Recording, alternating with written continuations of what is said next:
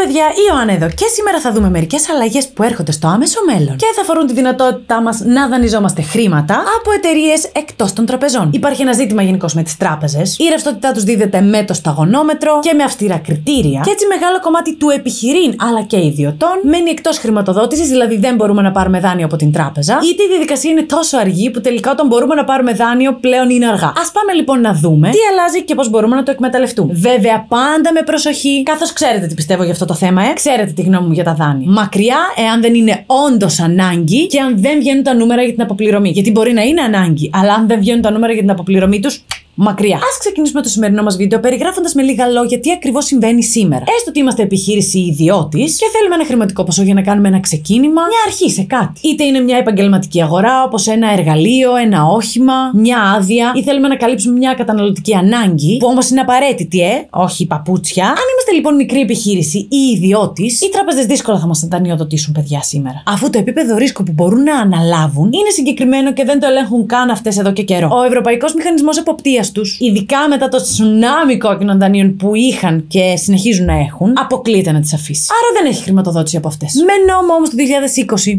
έχουμε πλέον και στην Ελλάδα επίσημα τον θεσμό των μικροπιστώσεων ή αλλιώς το peer-to-peer lending που είναι γνωστό σε εμάς και υπάρχει σε αυθονία σε άλλες ευρωπαϊκές χώρες, ειδικά της κεντρικής Ευρώπης. Και εκεί όμως υπάρχει ένα πρόβλημα. Δεδομένου ότι ο θεσμός δεν διαφημίστηκε αρκετά και οι τρεις εταιρείες που δραστηριοποιούνται στην Ελλάδα σήμερα είναι αρκετά εστιασμένες σε επαγγελματίες, το φαινόμενο δεν έχει διαδοθεί αρκετά στο ευρύ κοινό. Τώρα όμως τα πράγματα αλλάζουν, αφού σκοπός του Υπουργείου Οικονομικών είναι να δώσει παραπάνω αρμοδιότητες και ευθύνες σε αυτές τις εταιρείες και να τις κάνει πλέον βασικούς παίκτες της χρηματοοικονομικής αγοράς στην Ελλάδα. Έτσι, η νέα κατηγορία πιστωτών που αναμένεται να προσθεθεί στην ελληνική αγορά είναι τα λεγόμενα Non-Deposit Financial Institutions, τα οποία αδειοδοτούνται με πιο χαλαρά κριτήρια από την εποπτική αρχή, την Τράπεζα της Ελλάδος δηλαδή. Ο λόγος που τα κριτήριά τους τώρα είναι πιο χαλαρά, γιατί όντως το σκέφτομαι κι εγώ, τι φάση, γιατί, είναι ότι παιδιά δεν θα τηρούν καταθέσεις, αλλά θα χορηγούν μόνο πιστώσει προς τους ενδιαφερόμενους οφειλέτες. Δηλαδή θα είναι σαν τράπεζες χωρίς να είναι τράπεζες. Άρα εκεί θα μπορούμε ως δανειστές να παίρνουμε χρήματα με πιο χαλαρά κριτήρια από ότι τα τραπεζικά, ακόμα και για αγορά ακινήτων, ενώ θα υπάρχει και η δυνατότητα δανεισμού μικρού κεφαλαίου, κίνηση καταναλωτικού και άλλα. Ξαναλέω, για αυτά δεν συμφωνώ. Ό,τι και να γίνει. Αλλά έστω ότι έχουμε μία ανάγκη. Θα υπάρχει η δυνατότητα. Μάλιστα. Και αυτό είναι τρομερά σημαντικό, παιδιά. Θα μπουν στο παιχνίδι και οι λεγόμενοι servicers ή αλλιώς funds ή αλλιώς οι εταιρείες που αναλαμβάνουν να εισπράξουν τα κόκκινα δάνεια των τραπεζών. Ξέρω ότι είναι πονεμένη ιστορία, αλλά τώρα θα μπουν επιτέλους στο παιχνίδι